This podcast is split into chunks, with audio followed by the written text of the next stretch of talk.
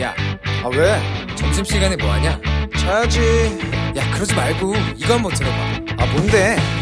지금 당장 라디오를 켜봐 나른한 오후 깨울 시사 토크쇼 모두가 즐길 수 있고 함께하는 시간 유쾌하고도 신나는 시사 토크쇼 오태훈의 시사본부.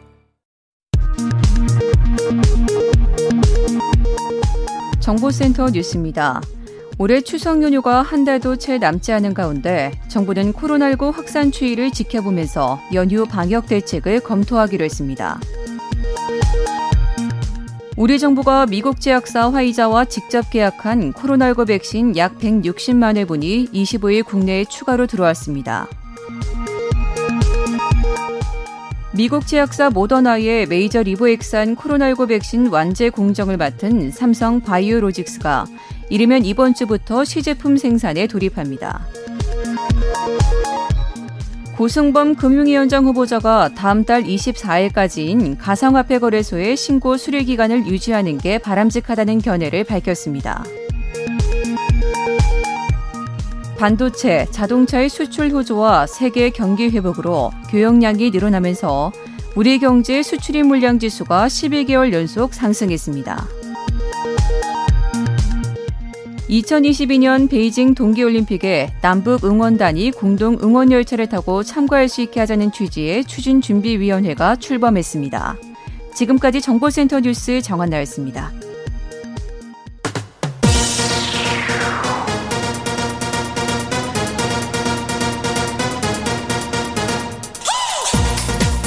박정호의 본부 뉴스. 네, 이 시각 주요 뉴스들 정리해 드립니다. 본부 뉴스 오마이뉴스의 박정호 기자 함께합니다. 어서 오세요. 안녕하십니까? 이 신규 확진자가 많이 늘었어요. 네, 이 오늘 영시 기준 신규 확진자가 2,155명 발생했습니다. 예. 어제 1,509명보다 646명 늘었는데요. 네. 이 주 초반까지는 다소 좀 적게 나오다가 수요일을 기점으로 급증하는 양상 이게 또다시 나타난 겁니다. 국내 확진자 10명 가운데 9명이 델타 변이로 확인되고 있어서요. 네. 확산세가 이어질 것으로 당국은 예상하고 있고 음. 또 위중증 환자가 총 434명으로 어제 420명보다 14명 늘면서 연이틀 최다입니다. 네. 내일 수치가 이거보다 더 올라간다 그러면은 역대 최다 인원 수를 기록하지 않을까 싶기도 네. 한데 좀 지켜보겠습니다. 이 지금 거리두기 오랫동안 지속되면서 자영업자들 상당히 좀 힘들어하는 상황인데 네. 부산에서 자영업자들의 차량 시위가 있었어요? 예, 이제 열릴 예정이에요. 어. 그러니까 코로나19 대응 전국 자영업자 비상대책위원회가 오늘 오후 11시 네. 비수도권에선 처음으로 부산에서 차량 시위를 할 계획이다라고 밝혔는데요. 이 비대위에 따르면 시위 시간은 오후 11시부터 내일 새벽 2시까지로 계획하고 있습니다. 음. 부산에서 벌어진 이 시위 자영업자 차량 300여 대가 몰릴 것으로 주최 측은 예상하고 있는데 각 차량 내에는 자영업자 한 명만 탑승한 다음에 깜빡이를 켜고 운행하며 정해진 코스를 따라 도는 일정인 것으로 알려지고 있습니다. 비대위 얘기를 들어보면 부산을 시작으로 사회적 거리두기 4단계가 적용된 대도시 지역은 대부분 방문하겠다. 이렇게 좀 예측할 수가 있거든요. 현재 거리두기 4단계가 적용된 지역 수도권과 부산, 대전, 제주도, 충북 일부 지역입니다. 네. 부산 경찰은 오늘 시위에 대해 엄정 대응 의지를 밝히면서 만발의 준비를 하고 있습니다. 참 자영업자분들 상당히 좀 힘든 것, 아유 좀 안타깝기도 한데 네. 그렇습니다. 이런 상황에서 박형준 부산시장 이 모임 금지 조치 위반한 혐의로 경찰에 고발당했어요. 네, 이 홍원식 남양유업 회장의 부인 이웅경 고문이 서울 성북동 집에서 주최한 식사 모임에 박 시장을 이 비롯해서 14명이 참석했다는 거예요. 그래서 방역 수칙을 위반했다. 이런 내용의 고발장 이게 이번 달 초에 서울 성북 경찰서에 접수가 됐습니다. 네. 당시 현장에서 모임을 지켜봤던 가사 도우미가 서울시의 방역수칙을 위반했다면서 경찰에 고발한 것으로 전해지고 있는데요.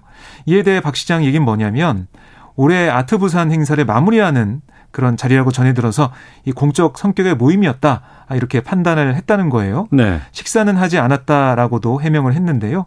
업무의 일환이라고 보고 참석하게 됐지만 방역수칙을 꼼꼼히 지키지 못한 점 대단히 송구스럽 생각한다 이렇게 말을 했습니다.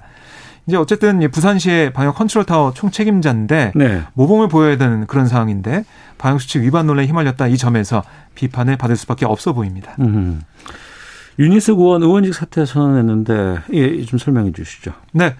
윤희숙 의원이 국회에서 기자회견을 열어서 이 국회의원직을 서초갑 지역 구민과 국민들께 돌려드리겠다 이렇게 말을 했습니다. 아, 그리고 이 시간부로 대선 후보 경선을 향한 여정을 멈추겠다라고 대선 경선 후보직도 사퇴를 했는데요. 윤 의원이 이번에 이 부친의 농지법 위반 의혹으로 권익위 명단에 포함이 됐잖아요. 아, 물론 이게 당에서는 어, 이건 문제 없다. 어, 소명 받아들인다라고 넘어갔습니다. 하지만 윤 의원은 이 독립 관계로 살아온 지 30년이 지난 아버님을 엮은 무리수가 야당 의원의 이 평판을 흠집 내려는 의도가 아니고 뭐겠냐. 네. 이렇게 얘기하면서 권익위에 끼워 맞추기 조사다라고 비판을 하며 의원직 사퇴를 선언했습니다. 네. 그런데 이게 이런다고 해서 사퇴할 수 있는 건 아니죠. 절차가 좀 남아 있지 않아요? 그렇습니다. 이게 어, 회기 중에는 무기명 투표를 하거든요. 네. 그러니까 재적 의원의 과반 출석과 과반 찬성으로 본회의에서 의결하게 돼 있고요. 회기 중이 아닌 때는 국회의장 허가에 따르게 됩니다.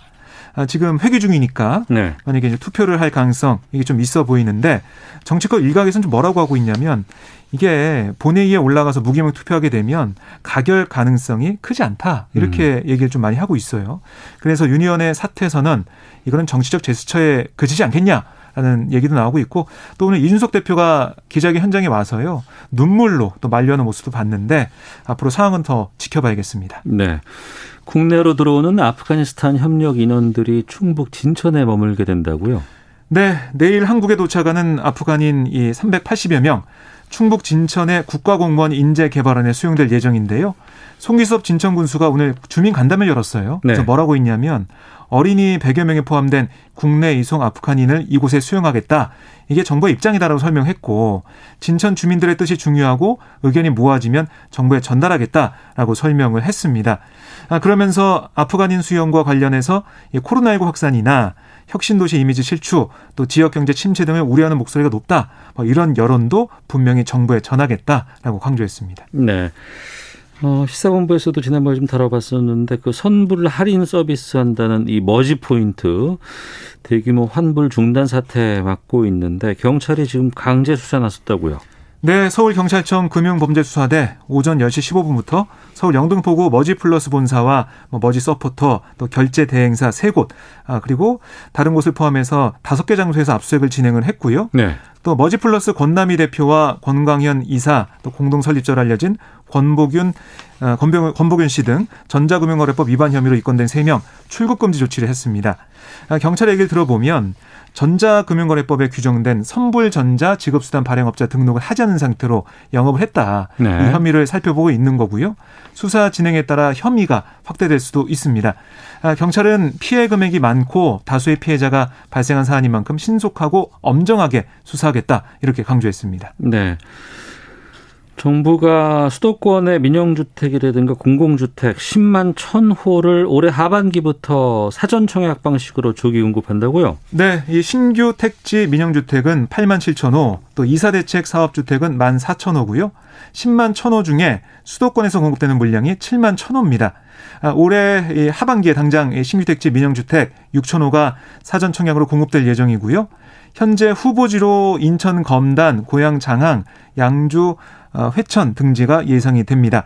이사 대책 주택은 내년 하반기 4천 호부터 이 사전 청약으로 나오는데 네. 이미 지구 지정 요건을 충족한 은평구의 증산동 또 도봉구 방향, 방학역 일대 영등포구 신길 2 구역 어, 이걸 중심으로 해서 서울 도심 공공주택 복합사업 후보지 13곳이 대상입니다. 아, 정부 얘기를 들어보면 이게 뭐 다채로운 브랜드와 뭐 중대형을 포함한 다양한 주택형의 아파트가 시세보다 60에서 80% 수준, 그러니까 시세보다 싸게 공급되기 때문에 시장 안정에 크게 기여할 거다 이렇게 기대하고 있습니다. 네. 하나만 더 보겠습니다. 우유값 인상 원인으로 지목되고 있는 원유가 결정 체계 개편 정부가 착수했다고요? 예, 그러니까 이게 지금 생산비 연동제로 원유 가격이 결정되고 있어요. 네. 그래서 시장 변화를 제대로 반영하지 못하고 있다는 게 정부의 설명인데요. 생산비 상승에 따라 가격이 오르는 구조로서 수요 변화 등과는 상관없이 원유 가격을 계속 끌어올린다는 겁니다. 음. 그러니까 2001년부터 지난해까지 20년 동안 국내 원유 가격 72.2% 올랐지만 유럽과 미국의 인상률은 각각 19.6%, 11.8%에 그쳤고요. 뉴질랜드의 경우에는 2010년부터 10년간 원유 가격이 4.1% 하락을 했습니다. 아, 여기에 대해 농식품부는 뭐라고 했냐면 원유 가격이 시장 상황과 무관하게 결정돼서 수요와 공급이 괴리되는 문제가 발생하고 있다. 이렇게 지적을 하고 있고요. 그래서 오늘 낙농산업발전위원회 첫 회의가 열리거든요. 네. 이 위원회를 통해서 원유 가격 결정 체계 개편을 포함해서 제도 개선 방안을 올해 말까지 마련하겠다는 게 정부의 입장입니다. 알겠습니다. 본부 뉴스 오마이뉴스의 박정호 기자와 함께했습니다. 고맙습니다. 고맙습니다.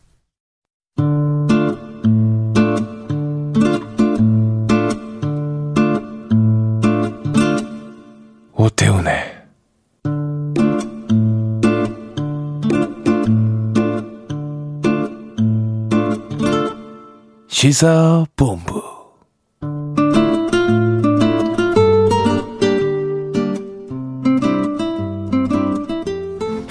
네, 1시 11분 막 지났습니다. 시사본부는 청취자 여러분들의 참여와 기다리고 있습니다. 샵 9730으로 의견 보내주시면 되고요. 짧은 문자 50원, 긴 문자 100원, 어플리케이션 콩은 무료로 이용하실 수 있습니다.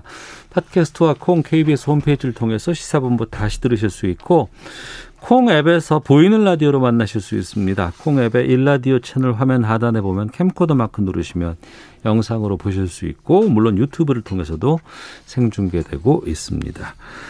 오늘 수요일입니다. 전문성과 현장성이 살아있는 고품격 high quality 범죄 수사 토크를 지향하는 아는 경찰 시간입니다. 김은배 전 서울경찰청 국제범죄수사팀장 나오셨습니다. 안녕하십니까? 안녕하십니까? 예. 배상훈 전 서울경찰청 범죄심리 분석관 나오셨습니다. 안녕하십니까? 안녕하세요.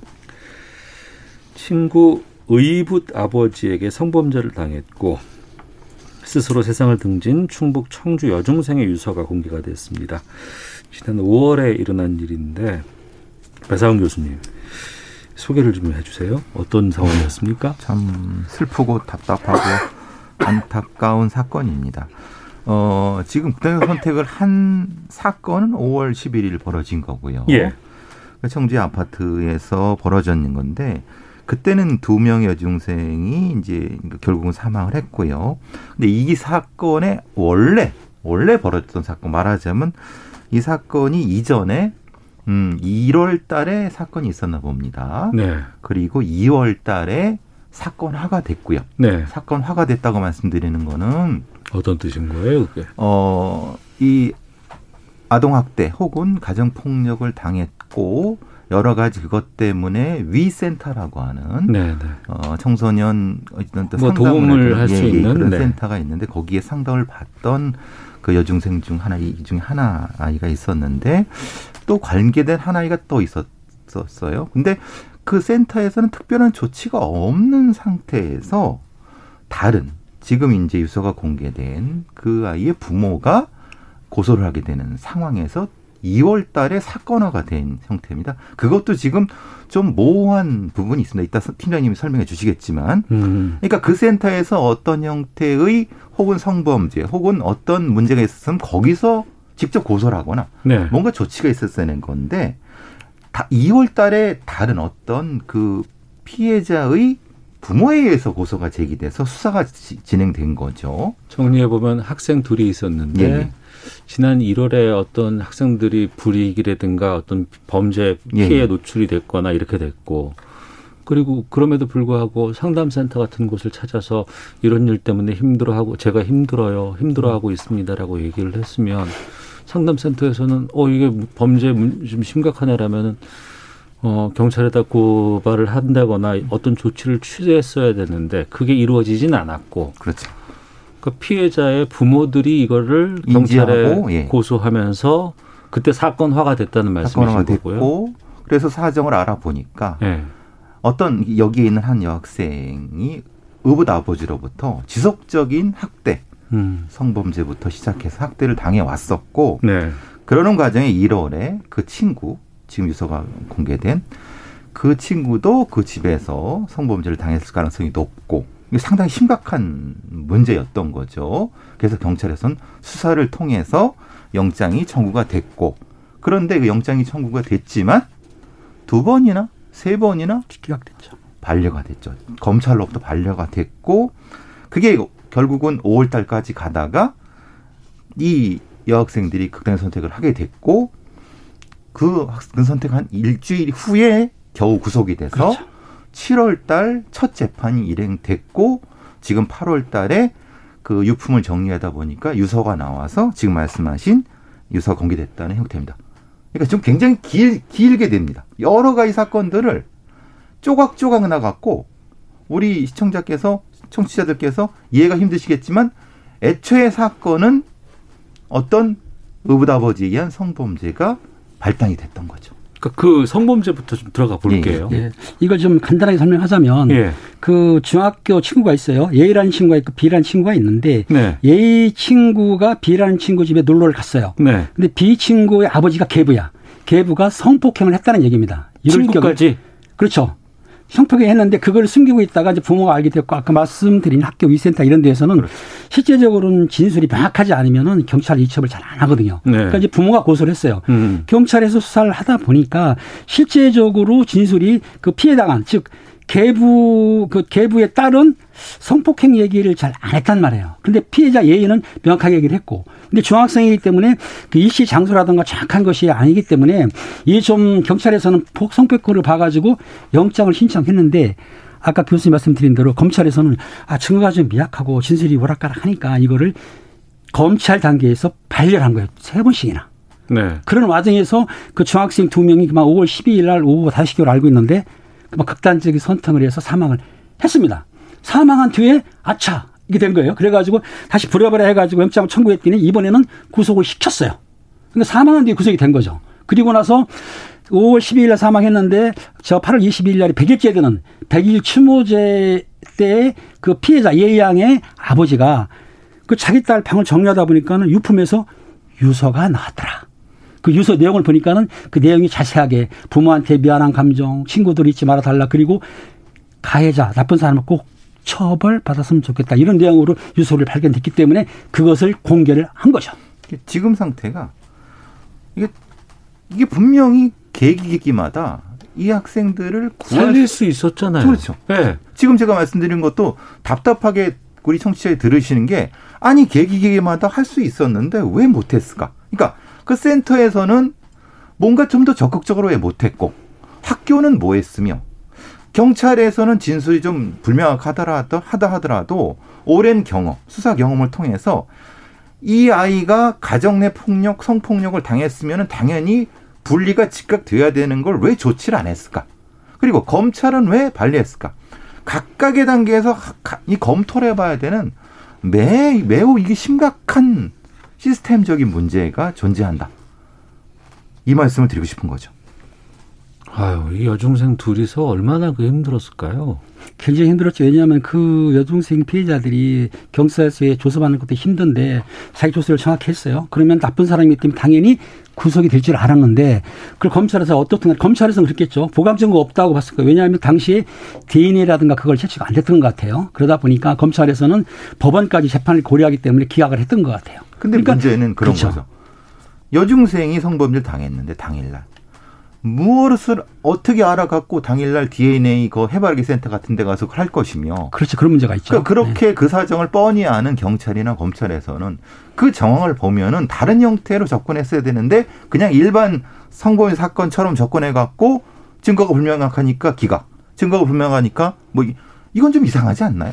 그러니까 이 애들이 그 일을 당한 것도 본인으로서는 정말 힘들겠지만 그 둘이 상의하고 상담하고 나중에 또 여러 가지 조치들을 취해 보려고 하고 그렇죠. 했었잖아요. 네.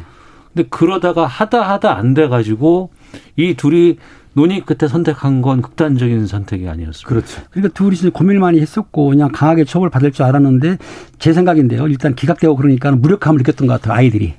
생각해 보시면요. 2월 달부터 사건화가 됐어요. 제가 사건화라는 표현했는데. 근데 5월 달까지 가해자 피해자 분리가 안 된 거예요. 네. 같은 집에 있지 않습니까? 그러니까 그 친구는 친구, 아빠랑 의붓 아버지랑 계속 예. 그 상황에서 집에서 살아야 되는 그렇죠. 상황이고. 그리고 그것을 보는 친구는 얼마나 이 심정이 그, 그 친구가 뭐라고 진술을 할 수 있겠어요. 그러니까 이 상황을 전체적으로 알려면 빨리 경찰이나 검찰에선 적극적인 조치에 보호 조치를 했어야 되는 건데 음. 그석 달 동안 방치하고 있다 결국은 이 아이들이 이런 극단의 선택을 하게 됐는데 그 부분이 이건 이, 이 사건의 핵심적인 부분이라고 자. 그리고 지금 그러면 그 구속됐다고 하는 그 의붓 아버지 네. 뭐라고 진술하고 있습니까? 그 지금? 아버지는 지금 현재 변호사를 샀는데요. 강하게 부인하고 성폭행 문제에서는 부인하고 있고 단지 자기 의붓 딸하고 그 피해 여학생에 대해서 술은 먹였다. 물론 아동 학대는 됩니다. 그것만 주장하고 있지 성폭행에 대해서는 전혀 부인하는 이유가 지금 성폭행을 당했다는 그 두 명의 여중생들이 사망한 상태이기 때문에 추가 진술을 받을 수가 없는 거예요. 실제적으로 포항 증거도 없고. 근데 이번에 이제 유서가 발견됐으니까 유서의 신빙성을 얼마나 봐주냐에 따라서 재판의 향배가 바뀔 수가 있는 거죠. 친구 딸하고 술을 먹였다고요? 딸을 먹였대요. 딸하고 친구하고. 그러니까 이 사람이 좀 잘못된 사람은 확실한데 성폭행만큼은 극구 부인하는 거죠. 아주 나쁜 사람이죠. 뭐 이건 뭐, 뭐 이건 뭐 다른 거 판단할 여, 여지는 없고요. 문제는 그거죠. 이게 술만 먹였냐 이 말이에요. 술을 왜 먹이냐고. 그러니까요. 말하자면은 그러면 이 조사하는 과정에서 보니까 이 자기 의붓딸에 대한 학대가 이전부터 계속 지속돼 왔다는 거예요. 음. 당연히 요번 한 번만일 수가 없지 않습니까? 음. 그, 그, 그, 이 지속적인 어떤 학대를 고통을 자기 친구한테 얘기했고 그 친구가 이것을 하는 과정에서 이 둘이 이렇게 같은 피해를 당하게 되는 이게 참 이 부분에 대한 정황이 너무나도 명확한데 조사라든가 조치가 이루어지지 않은 거죠. 그러니까 지금 이부 여중생이 극단적인 선택을 한 상황이잖아요. 그렇죠.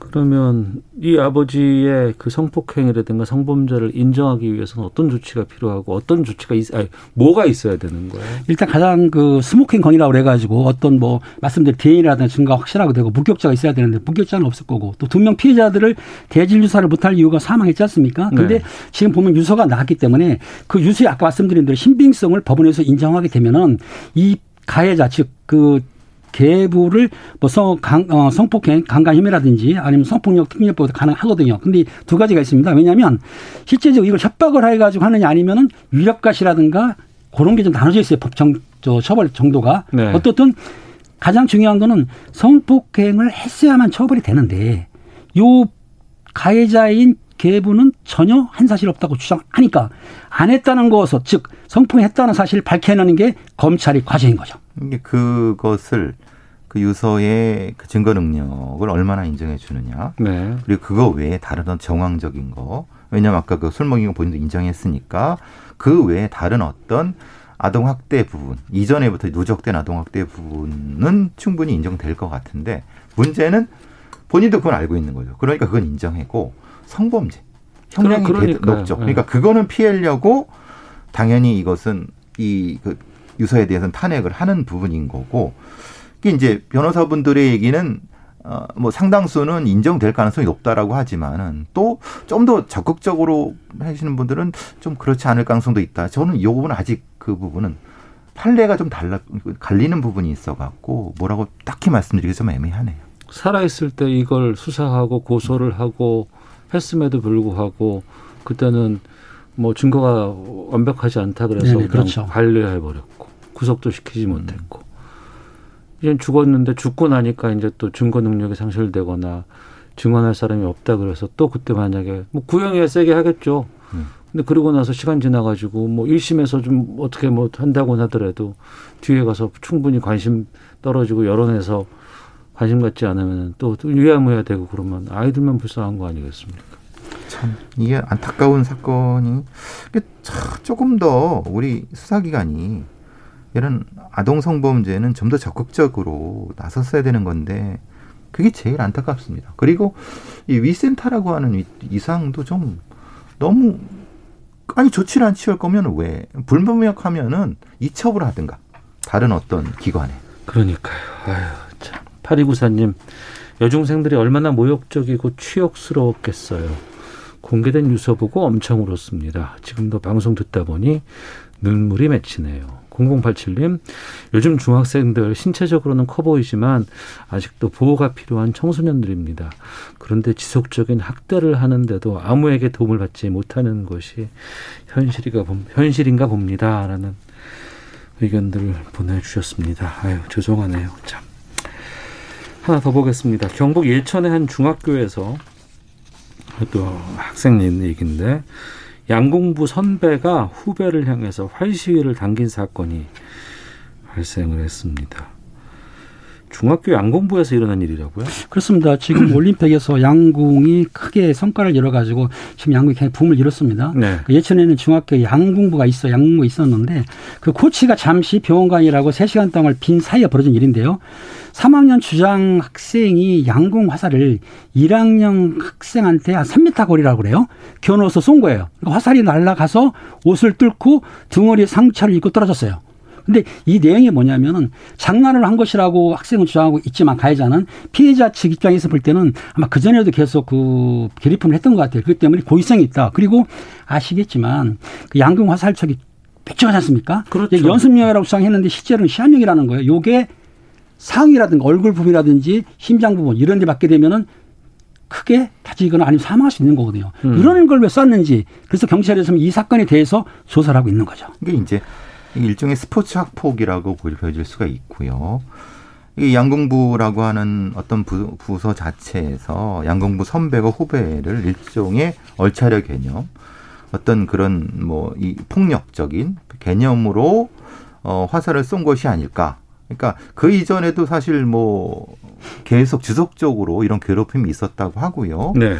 물론 이제 본인은 뭐 그냥 연습용이라고 하지만 그건 말도 안 된다고 보고요. 그 언론에 나온 그 상처를 보니까 깊이 박혀 그 있더라고요. 등에 상처가 크더라고요. 그 화살촉 모양이 그대로 남아 있더라고요. 그렇죠. 네.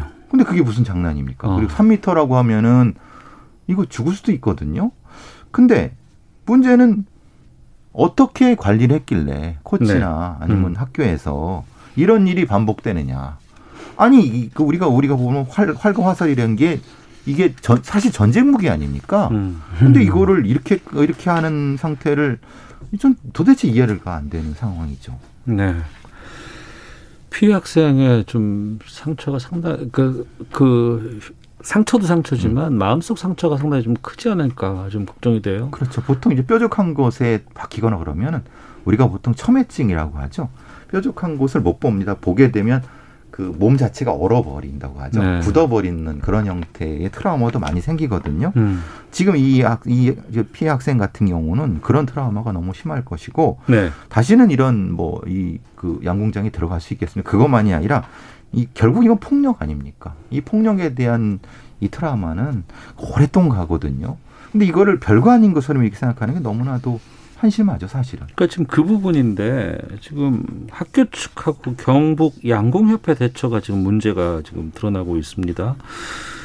앞서서 교사가 자리를 비운 사이에 이 사건이 예, 벌어졌다고 그렇다고 했는데 예, 나오고 있죠. 근데 사고 발생한 이후에 돌아와서도 코치에게 전혀 이 내용들이 전달되지 않았고 당일날 훈련까지 다 끝나는 상황이 벌어졌다는데 이게 어떻게 가능한 겁니까? 그러니까 그 당시에 바로 본 사람들도 여럿 있을 거 아니에요. 그러니까 이런 상황을 이제 심각하게 보질 않고 아마 네. 이틀 동안 훈련을 같이 했다고 말이 들려요. 그렇다고 한다면 바로 가해자 피해자를 분리시켜야 됐어야 되는데 그렇게 안 했던 거예요. 그러니까 양궁부도 규율이 강한 건 있습니다. 그러니까 아이들이 장심 장난이라든지 아니면 혹시 3학년 주장이 학생들을 뭐 규율 잡는 식으로 이게 착각할 수도 있는 거예요. 어떻든 3학년 학생이 이거를 과실로 했다 그러면 과실치상죄로 해가지고 500만 원 이하 벌금에 처할 수는 있어요. 근데 제가 보기에는 과실이 좀 힘들 것 같아요. 왜냐하면 고의성이 있거든요. 그러면 상해죄가 되거든요. 그럼 7년 이하 징역이나 1000만 원 이하 벌금을 처할 수는 있어요. 이런 상황이라 그러면 즉시 분리 조치하고 조사를 했어야 되는데 네. 학교에서는 학교에서 벌어지는 주로 이제 안에서 수습하려고 하거든요. 음. 그러다 보니까 이게 외부에 발사 안 되기 위해서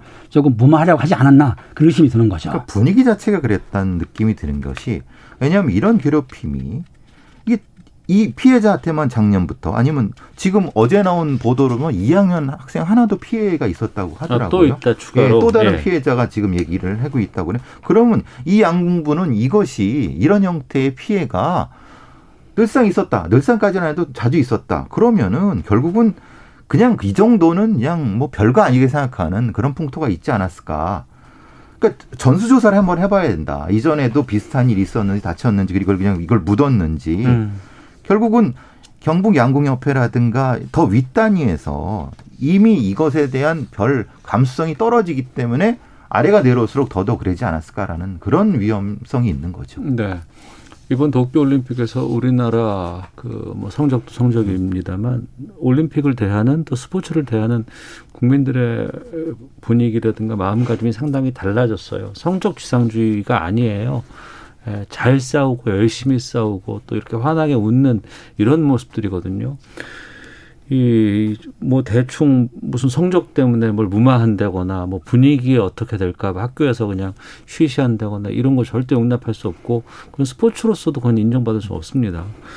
철저하게 수사하고 이런 유사한 과정 같은 것들이 발생하지 않도록 지속적으로 좀 조치들이 필요할 것 같습니다. 어, 오늘은 다 오전에 아이 앞에 있는 이 사건들이 좀 걱정이 많은 사건이네요. 잠시 좀 쉬었다 가죠. 뭐 기상청 연결하고 교통정보 확인하고 돌아오겠습니다. 먼저 날씨와 미세먼지 정보 윤지수 씨가 전해주십니다. 네, 당분간 비 소식이 좀 잦을 것으로 보입니다. 지금도 전국이 대체로 흐린 가운데 곳곳에 비가 내리고 있고요. 강원도의 철원, 전라남도 남해안 지역에 이어서 한시르기에서 경상남도 통영 지역도 호우주의보가 발효됐습니다. 제주도 산간 지역도 호우주의보가 발효 중인 가운데 지금까지 내린 비의 양을 보면 제주도의 사제비가 가장 많은 양이 내려서 125mm의 비가 내린 상황이고요. 고흥 지역 69.3mm, 진도 강도도 43.2mm로 지금 남해안 지방을 중심으로 강하게 비가 내리고 있습니다. 이 지역뿐 아니라 오늘 제주도 남부, 충청, 경기도 북부 지역을 중심으로 천둥 번개를 동반해 시간당 강우량이 30mm가 넘는 비가 내릴 것으로 보입니다. 오늘 밤에 대부분 그치겠지만 강원도 내륙 지역은 내일 새벽까지 이어질 것으로 예상이 되고요. 내일 우리나라 북쪽으로 기압골이 지나가면서 수도권 지역과 강원 영서 지역 또 낮에 비가 다시 한번 내리겠습니다. 제주도 지방은 정체 전선의 영향을 계속 받기 때문에 내일도 비 소식이 좀 더 이어진다는 점 참고하시기 바랍니다. 오늘 낮 최고 기온은 서울 28도를 비롯해 전국은 26도에서 29도 사이가 되겠고 대부분 어제와 비슷하겠습니다. 한편 제주도의 동부, 서부, 북부 지역은 폭염주의보가 발효 중이라는 점도 참고하시면 좋겠습니다. 지금 미세먼지 상황은 전국적으로 좋습니다. 서울의 경우 초미세먼지는 1세제곱미터당 9 마이크로그램, 미세먼지는 17 마이크로그램을 나타내고 있고요. 대기 확산이 원활하기 때문에 미세먼지 상황은 좋을 것으로 예상이 되지만 인천과 경기 북부 지역을 중심으로 눈과 호흡기에 영향을 주는 오존 농도가 높아질 가능성이 있습니다. 참고하시기 바랍니다. 지금 서울 기온은 25.9도, 오늘 하루 서울에는 0.3mm의 비가 내렸습니다. 다음은 이 시각 교통 상황 알아보겠습니다. KBS 교통정보센터의 임초희 씨입니다. 네, 이 시각 교통 정보입니다. 서울 시내 북부간선도로 구리 방면은 종암분기점에서 신내까지 오늘 내내 답답합니다. 경변북로 일산 쪽은 동호대교에서 한강대교 쪽으로 어렵고요. 올림픽대로 공항 방면은 영동대교부터 반포대교 사이가 막히고 있습니다. 서부간선도로는 양방향으로 목동교와 성산대교 남단 사이가 작업으로 부분 통제되고 있고요. 서, 경부고속도로 서울 쪽은 사고가 있었던 옥산 분기점 부근에서 3km 구간 정체 남아 있습니다. 이후에는 양재 부근에서 반포까지 밀리고요. 서울 양양고속도로 양양 쪽은 작업 중인 화도 부근에서 2km 구간 제속도 못 냅니다.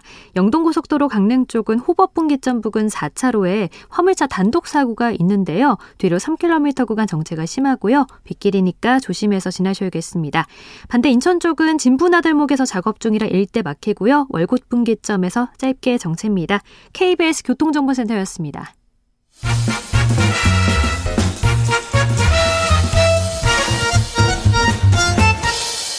오태훈의 시사 본부. 네, 배상훈, 김은배 두 분과 함께 아는 경찰 다음 사건 살펴보도록 하겠습니다. 대표적인 장기 미제 사건 가운데 하나라고 하는데요. 1999년에 벌어진 살인 사건이 있었습니다. 이 피의자가 22년 만에 구속이 됐습니다. 제주 변호사 살인 사건 이렇게 불린다고 하는데 22년 만에 구속됐다고요? 배상훈 네, 교수님. 그러니. 제주도의 3대 미제 사건 뭐 이렇게 하고 검사 출신 변호사가 백주 그된뭐 어떤 그 시내 시내 시내 시내에서 이렇게 살해당하는 경우는 이건 사실 드문 경우 아니겠습니까? 변호사가 살해됐어요. 그러니까 네. 1999년도에 발생한 겁니다. 네. 어, 이모 변호사가 음. 그차 안에서 살해된 채 발견됐습니다. 근데 그게 좀 묘한 상태가 시동을 걸려는 상태로 살해됐는데, 카, 그러니까 이제 흉기로 앞뒤로 여섯 번 정도를 피해를 당했는데, 사실 꽤 묘한 상태인 겁니다. 그러니까 이거는, 근데 이제 품 안에 있었던 지갑에 현금은 그대로 있었다는 거예요. 네. 그러니까 이것은 우발적인 건 아닐 수도 그렇죠. 있다. 우발적인 것도 아니고 강도도 아니고 그러면은 검사 출신 변호사니까 뭔가 관련된 사람들의 원한 범죄라든가 청부 범죄가 아닐까라는 그런 추정을 해서 당시에 수사가 진행이 됐는데 네. 안타깝게도 그때 범인을 못 잡고 음. 22년 그렇죠. 한참 뒤에 영범이자가 된 거죠. 예, 된 거고 좀 이따 팀장님 말씀하시겠지만 중간에 계기가 또 아니 다른 게그 있었습니다. 피해자가 검사 출신 변호사라고 한다 그러면 수사기관이라든가 이런 곳에서도 상당히 치밀하게 이걸 조사를 하고 수사를 했었을 것 같은데. 당시에 사건 신고가 들어와가지고 이제 8월 아니 99년도 11월 5일 날에요. 6시 한 40분경에 생긴 사건인데 당시에 현장을 간 형사들을 얘기를 들어보면은 현장에서 그 피해자가 방어훈 즉 방어하는 흠이 있어요. 왜냐하면 왼손 이 팔이 다쳤다든지 네. 손 오른손에 차키가 있었는데 아마 시동을 하려고 했겠죠. 그런 상황인데 흉기에 찔러서 사망을 한 건 맞아요. 피도 흘리고. 그런데 현장을 찾아보니까 지문도 없어요. 그리고 흉기라든지 유류품도 없어. 음. 그 당시에 DNA도 채취가 안 됐던 것 같아요. 그러다 보니까 네개 반, 일곱 개 반이라고 들었죠. 참 맞아. 한 40명 정도가 수사본부를 차례가 수사를 적극적으로 했습니다. 네. 제주도 내에서. 그런데도 희한하게 이게 지금 지가 아까 말씀하신 대로 지갑도 발견 안 됐지 않습니까? 네. 강도로는 안 보고 원한이나 치정으로 봐가지고 적극적으로 수사를 했어요. 그 피해자 유족 상대도 하고 친구 주변 다 했는데도 불행하게도 용의자가 나타나지는 않았던 거예요. 이게 사건 아까 앵커 말씀하신 것처럼 이게 거- 전직 검사의 변호사 사건이라고 하면 검찰에서 눈에 불을 켜고 하죠. 이게 그러니까요. 이게 네. 이게 말이 안 되는 사건 아닙니까? 네. 경찰도 그리고 아주 민감하게 반응해서 그렇죠. 당연히 했고요. 그렇죠. 근데 참 여러 가지 면에서 증거가 안 나왔다는 것은 두 가지 있을 수 있겠죠. 아주 치밀하게 증거를 없애는 예. 어떤 복수의 범인이 음. 있었을 수 있다는 것을 전제할 수 있는 거고 네. 치정 사건이라고 하면 분명히 그 증거가 남았을 텐데 음. 그래서 많은 어떤 전문가들은 이거 분명히 청부나 이런 전문가들에 의한 솜씨다라는 정도까지는 했지만 나머지는 사실은 뭐 밝히지. 못했죠. 그래서 22년이 흘렀다는데 어떻게 잡은 거예요? 이게 아주 되게 우연한 게 이제, 이제 그렇죠. 저 국내 대표적인 탐사보도 프로그램에서 예. 관련된 어떤 제보들을 계속 받았나 봅니다. 근데 사실은 이런 사건 같은 경우는 그런 제보들을 그 보통 이제 말을 흘리는 경우가 있습니다. 자기들끼리 이제 그러니까 청부에 청부가 있, 는 경우에 그 말을 쫓다 보니까 누구 외국에 있는 누구 이런 사람이 추적돼 갖고 이 탐사보 프로그램에서 그 사람을 인터뷰했나 본데 사실은 자기가 했으면은 이거를 안 했다고 해야 되는데 이게 공소시효가 지난 줄 알고 네. 자기가 인터뷰를 한 거예요. 누가 그 결과적으로 그러니까 범인 그러니까 범행에 그- 관련된 사람 애매한 게 뭐냐면요. 이게 이제 탐사 프로에서 그 김모 씨라는 사람 인터뷰를 했는데 본인이 네. 뭐라고 했냐면 음. 그 제주도에 유탁파라는 조직폭력배가 있는데 거기 두목이 백모 씨였어요. 근데 백모 씨가 그 이 모 변호사를 살해하라고 지시를 내렸다. 자기가 받아가지고 자기 동갑명인 그 손모 씨, 즉 별명이 부산 갈매기예요. 그 부산 갈매기 시켜가지고 살해시키라고 했다는 거예요. 재하청을 준 거죠. 예, 하청을 준 예. 거예요. 그리고 나서 그 당시에 그 살해한 그 흉기 모양도 자기가 그렸고 또 그리고 살해 당시의 상황 지금 무슨 말이냐면 피해에 대한 상황 그다음에 그 당시에 가로등에 불이 꺼져 있었다 이런 내용을 정확히 제보를 했는데 한 이유가 있습니다. 왜냐하면 그 당시에는 살인 시효가 15년 했어요. 예, 예. 그럼 2015년에 끝나는 거 아닙니까? 음. 2015년 7월 아니요 그 대충 몇- 그 정도 15년 되죠. 예. 아, 뭐 7월 30일 날 끝났다고 생각했나 보죠. 네, 됐어요. 근데 이, 이 그 교사범이 문제는 뭐냐면 해외에 나가게 되면 우리가 공소시효를 정지를 시키거든요. 예, 예. 그러니까 8개월 동안 정도를 해외에 나갔기 때문에 어. 계산해 보니까 2015년 8월 경에가 공소시효 끝나는 거예요. 예, 14년이 아니고. 어. 그런데 여기 중요한 게 있습니다. 2015년에 태안이법이 통과되면서 예. 살인죄 공소시효가 없어졌다. 그렇죠. 무슨 말인지 알죠? 시효가 없어요. 그러니까 2015년 8월이니까 7월 8월 달에까지도 공소시효가 끝나지 않았기 때문에 공소시효가 남은 사건은 공소시효가 없어진 거예요. 이 사람이 이걸 몰랐던 거예요. 그러니까 두 바- 가지가 예, 예. 겹쳤다는 걸 이 사람은 착각했던 것 같아요. 어. 그러니까 공소시효가 정지되는 것도 알았을 수 있지만 네. 외국에선 근데 태안이법이 제정돼서 2000 고, 고 기점으로 해서 그 이후의 사건은 공소시가 없어진다는 거를 이게 착각하다 보니까 경찰들이 열심히 계산해 보니까 이건 어 남아 있네. 네. 해서 지금 기소됐고 결국은 여- 법원에서도 영장이 발부된 거죠. 그렇죠. 그걸 착각한 거 맞는 것 같아요. 그렇죠. 예. 아니 22년 전에 사- 뉴스에 대해서 아, 그 사건에 대해서 탐사 보도 프로그램에서는 방송 인터뷰에서 그 해당 사람을 찾아가고 물어도 보고 잡아도 보고 그럼 그동안은 왜 이 사람에 대해서는 특정할 수 없었던 건가요? 그러니까 그게 참 그게 사실상은 이 처치해 너무한 거 아닙니까? 처벌하는 걸 알? 수가 없으면 못 하는데 네. 어쨌든 이 사람이 자기 입으로 시인했어요. 근데 중요한 네. 거는 자기가 말은 했지만 지금 구속됐지 않습니까? 문제는 어 그거 내가 안 한 거야라고 우길 경우에 네. 그 당시에 남아 있는 증거가 없다. 어. 없지 않습니까 증거가 단지 이 사람이 그 흉기 모양이라든가 상황 설명을 했는데 그럼 방송에서 말했던 인터뷰와 그 인터뷰에 담겨 있는 여러 가지 영상이 사건 정황의 증거의 전부인 거 아니에요? 이거 전부죠. 근데 그 내용을 정확히 설명해서 그 사람이 교사한 게 아니고 직접 사- 살해할 수도 있어요. 예, 그런데 이 사람이 뭐라고 하냐면 손모 씨한테 자, 자세히 들었다. 나는 어. 모른다. 그냥 한 소리야 라고 한다든지 소설이라고 하면 어떡하겠습니까? 왜? 백모 씨하고 손모 씨가 기 사망을 했기 때문에 어 근데 아, 없죠. 그 측정해서 교사한 내가 저 사람은- 사람한테 시켰다고 했는데 그 사람 죽었어요? 죽었어요. 시킨 사람은 죽었고 실행한 사람도 지금 없는 거거든요. 뭐 죽었기 때문에 좀 난감한 거죠. 이게. 근데 지금 이제 판사 판사님께서 이것을 구속 영장을 발부할 정도면은 정황상 구체적이고 네. 이것은 경험해 보지 않은 사람으로서는 할 수 없는 거기 때문에 음. 발부된 거 맞습니다. 그러니까 이거는 재판을 해봐야 되는데 네. 저도 한 50대 50으로 봅니다. 다시 음. 유지의 가능성. 알겠습니다. 여기까지 하겠습니다. 자, 22년 만에 그 또 이제 외국으로 나가게 되면 공소시효가 정지가 정지가 되고 네네.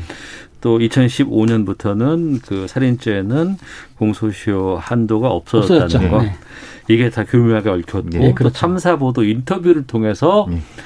참 이게 자백한 거죠. 결정이 났군요. 참, 세상 참 유지경입니다. 자, 아는 경찰 마치겠습니다. 김은배, 배상훈 두 분과 함께했습니다. 두 분 말씀 고맙습니다. 감사합니다. 감사합니다.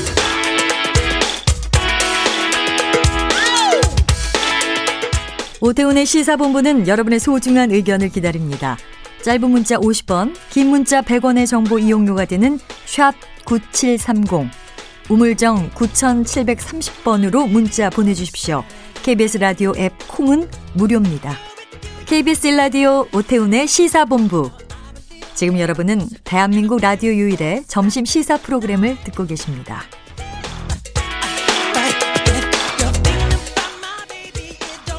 네, 민주당이 오늘 새벽 국회 법사위에서 어, 언론중재법 개정안을 단독 처리했습니다. 여기서 처리가 됐고 그래서 오늘 2시에 본회의 예정돼 있었고 여기에서 이 언론중재법 개정안뿐만 아니라 여러 가지 지금 법안들을 이번 임시국회 회기에 본회의를 통해서 처리를 할 계획이었습니다만 국회 본회의가 잠정 연기가 됐습니다. 이번 본회의에서 처리가 될 예정이었던 법안들 어, 어떤 것들이 있는지 좀 또 주요 쟁점 법안들 위주로 해서 좀 살펴보도록 하겠습니다. 김성원의 뉴스 소다 KBS 제1라디오 시사야 저녁을 책임지는 시사 프로그램이죠. 시사평론가 김상화 씨와 함께합니다. 어서 오세요. 네, 안녕하세요. 예. 연기됐어요. 네, 본회의가 연기됐습니다. 예. 근데 정확하게 뭐 며칠 날 열릴 것인지 아직까지는 좀 가늠하기 양당 어렵고요. 원내대표끼리 합의하라고 박병수 국회의장이 뭐 11시에 회동 일정 잡았다고 하는데 거기서 뭐, 결- 뭐 나온 건 없어요? 어, 일단 11시 회동에서는 윤호중 민주당 원내대표가 전원위원회 소집 얘기를 꺼냈던 모양이에요. 전원위원회? 네. 예. 근데 국회 전원위원회는 각종 위원회 심사를 거치거나 위원회가 제안한 의안 가운데 의원 전원이 다시 한번 심사를 할 수 있도록 만든 제도거든요. 네. 그 제적 의원 4분의 1 이상의 요구가 있을 때 구성할 수가 있습니다. 근데 야당의 반발로 법안 심사와 토론을 제대로 하지 못했으니까 음. 전원위를 소집을 해서 거기서 다시 좀 네, 처리해 보자. 토론에서 수정할 부분 이 있으면 수정하겠다 이제 어. 이런 얘기인데요. 예. 야당과 언론계가 굉장히 좀 반발하고 있는 상황이잖아요. 그러니까 법안을 단독 처리했을 때 부담이 좀 큰 상황인 거죠. 음. 그러니까 어, 이런 정치적 부담을 좀 덜어야 되겠다 이런 판단도 있는 것 같고요. 뭐 법사위 통과 과정에서도 사실은 좀 그 여당 단독으로 처리가 되기도 했고 절차상에 좀 흥별이 있다 이런 얘기가 나오고 있는데요. 왜냐하면 오늘 이제 박병수 국회의장이 여야 간에 합의하라 이렇게 얘기하면서 오늘 본회의를 연기한 이유도 이제 그거에 해당이 될 수 있는데요. 그러니까 새벽에 처리가 됐는데 이게 새벽에 처리가 되고 원내대표 간의 협의가 있지 않으면 하루를 이상 넘겨야 된다면서요. 이게 국회법 제 92조 아 93조 2항에 보면 법률안에 네. 본회의 상정 시기라는 게 있어요. 네. 이 본회의는 위원회가 법률안에 대한 심사를 마치고 음. 의장에게 그 보고서를 제출한 후에 1일이 지나지 아니하였을 때에는 그 네. 법률안을 의사 일정으로 상정할 수 없다. 이렇게 돼 있거든요. 어. 근데 오늘 법사위에 열린 게 어, 12시가 넘으면 차수 변경을 해야 되잖아요. 그렇죠. 차수 변경에 국민의 의원들이 반대를 했어요. 음. 차수 변경 못 한다. 이게 오늘 본회의 이제 상정이 될 테니까 이렇게 하다가 신랑이 끝에 그냥 퇴장을 해버렸습니다. 네. 근데 민주당 의원들 간에 서로 토론, 토론이나 논의를 하다가 어, 언론중재법의 경우에는 개정안의 경우에는 새벽 4시쯤에 통과가 음. 됐거든요. 음. 네네. 그러니까 방금 전에 말씀드렸던 국회법 조항과 비교해 보면 음. 어, 오늘 본회의 상정하기가 좀 쉽지 않았다는 겁니다. 네. 그러니까 박병석 국회의장이 이 아 이제 이 단서 조항이 하나 있는데요. 음.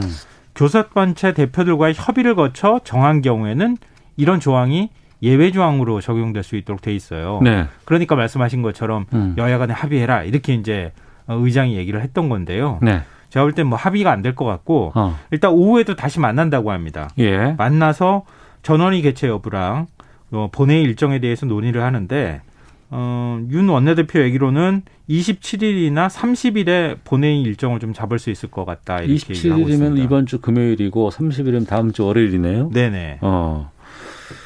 아무래도 가장 큰 쟁점 법안은 언론중재법이죠. 어, 그럴 수밖에 없죠. 사실은 뭐 야당에서는 지금 언론 징벌법이다. 일부 언론에서도 그런 표현을 사용하고 있으니까요. 네. 그 표현의 자유를 옥죄는 법안이다 이렇게 주장을 하고 있어서 음. 굉장히 좀 뜨거운 쟁점이기도 하고요. 어제부터 국회 앞에서는 지금 언론인들 뭐 필리버스터 뭐 이런 거 막 하고 그러더라고요 지금. 네네. 네, 네. 어, 근데 필리버스터가 될 수 있을지 이건 또좀 지켜봐야 되는 상황이고요. 네.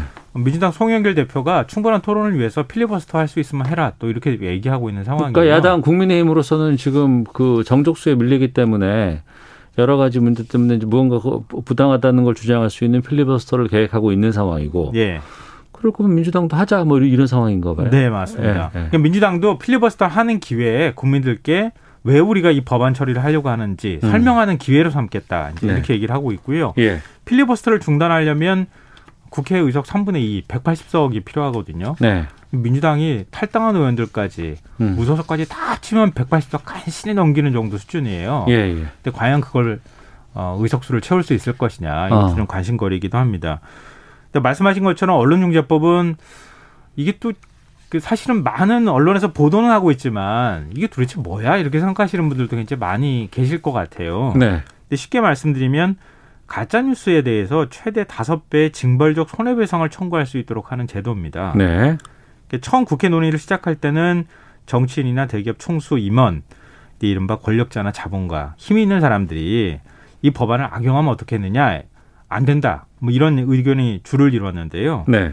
어, 문체의 안건 조정의 논의 과정에서 고위공직자, 기업 임원 이런 사람들은 청구 자격이 없도록 뺐어요. 음. 빼고 나니까 그 우려가 어느 정도 이제 해소가 됐거든요. 그 우려 해소됐다고 하셨는데 앞서 국민의힘 정미경 최고위원은 전직 공직자들 이 사람들이 더 이게 해당이 있을 것이다 막 이런 얘기를 하시더라고요. 아, 그리고 뭐 심지어는 최서원 씨 이름까지 나오면서 대통령은 못하지만 대통령의 지인은 할 수 있는 거 아니냐 뭐 이렇게 음. 또 얘기하는데 뭐 그렇게 얘기하면은 법안 자체가 아예 통과가 안 되는 거죠. 의미가 네. 없는 거죠. 모든 음. 사람하고 다 연결되잖아요. 어찌 네네. 보면 어. 고위공직자 친척 가족까지 연결하기 시작하면 뭐 한도 끝도 없으니까요.